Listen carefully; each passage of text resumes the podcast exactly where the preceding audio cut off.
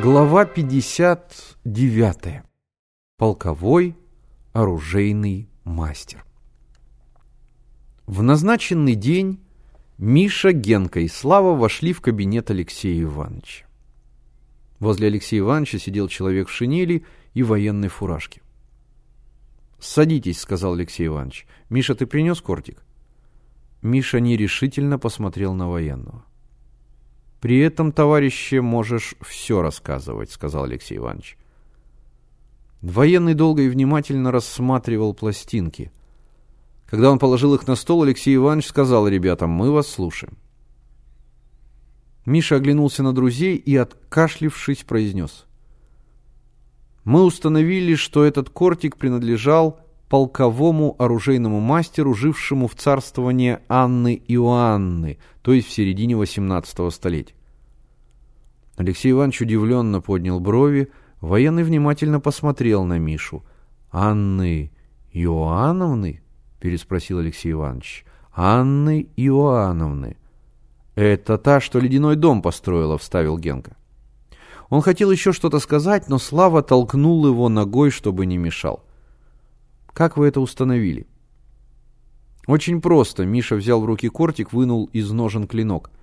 Прежде всего клейма. Их три – волк, скорпион и лилия. Видите? Так вот, волк – это клеймо золингенских мастеров Германии. Такие клинки назывались волчата. Они изготовлялись до середины XVI века. Есть такая марка оружия, очень знаменитая, подтвердил Алексей Иванович. Изображением волка или собаки, продолжал Миша, отмечал свои клинки талецкий мастер Юлиан Дель Рей, Испания. Крещенный Мавр, вставил Генка. Он жил в конце 15 века, продолжал Миша. Теперь Скорпион. Это клеймо итальянских мастеров из города Милана. Наконец, Лилия. Клеймо флорентийского мастера Параджини, подсказал Генка. Да, Параджини. Он тоже жил в начале XVI века. Вот что обозначают эти клейма. Они обозначают мастеров. «Кто же из них сделал кортик?» – спросил Алексей Иванович. «Никто», – решительно ответил Миша. «Почему?» «Потому что во всех книгах, которые мы прочли, написано, что кортики появились только в начале XVII века, а все эти клеймы относятся к XVI веку. Логично, сказал Алексей Иванович. Но зачем же в таком случае клейма? Миша пожал плечами. Этого мы не знаем. Ребята правы. Военный взял у Миши клинок и поднес его к свету. По всей длине клинка тянулись едва заметные волнообразные рисунки в виде переплетенных роз. Это дамасская сталь. Она изготовлялась только на Востоке. Значит, клейма европейских мастеров не имеют к клинку никакого отношения. По-видимому, мастер, изготовивший этот кинжал, хотел показать, что его клинок лучше самых знаменитых. С этой целью он и поставил эти три клейма. Миша несколько смутился тем, что военный сразу определил то, над чем мальчики трудились столько времени, но продолжал. Тогда мы решили познакомиться с образцами кортиков, употреблявшихся в России. Их было три типа. Во-первых, морской, но он четырехгранный, а это трехгранный, значит не подходит. Во-вторых, кортик егерей, но его длина 13 вершков, а нашего только 8, значит тоже не подходит. Наконец, третий – это кортик полковых оружейных мастеров – при императрице Анне Иоанновне. Он имел длину 8 вершков, наш тоже. Он был трехгранный, наш тоже. И другие приметы сходятся. Поэтому мы решили, что этот кортик принадлежал какому-то оружейному мастеру времен Анны Иоанновны. Миша кончил говорить, постоял немного и сел на диван рядом с Генкой и Славой. «Что ж», — сказал военный, — «попробуем искать владельца». Алексей Иван взял со стола квадратную книгу. На ее плотной обложке было написано «Морской сборник, 1916 год».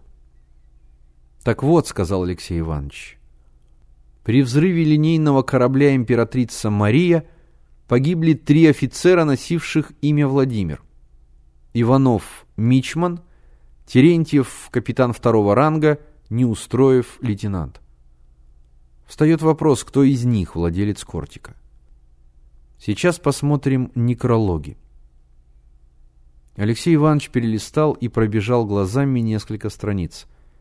Иванов молодой и прочее, Неустроев исполнительный. Алексей Иванович замолчал, читая про себя, потом медленно проговорил, а вот интересно, прошу послушать. Трагическая смерть унесла В.В. Терентьева, выдающегося инженера российского флота. Его незаурядные способности и глубокие познания, приобретенные под руководством незабвенного П.Н. Подволоцкого, давали ему все основания стать для вооружения флота тем, чем был для вооружения сухопутных войск его знаменитый предок П. И. Терентьев. «Кажется, попали в точку», — сказал военный.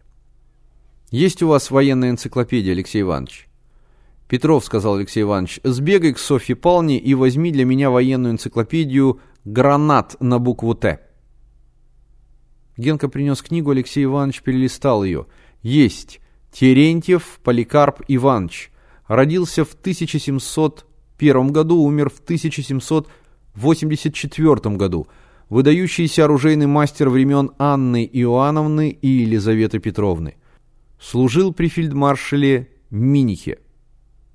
Участник сражений при Очакове, Ставучанах и Хотине. Создатель первой конструкции водолазного прибора. Известен как автор фантастического для своего времени проекта подъема фрегата «Трапезунт». «Вот и пригодился ваш оружейный мастер», — сказал военный. «Интересное совпадение», — заметил Алексей Иванович.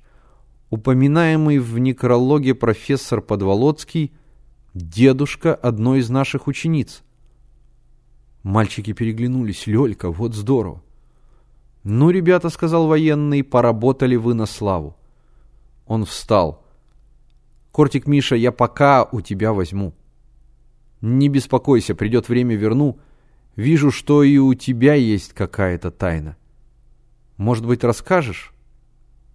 «Никакой тайны у меня нет», — ответил Миша. «Мы просто хотим открыть секрет Кортика». Военный положил ему руку на плечо. «Я вам в этом помогу. Только дела свои ограничьте библиотекой.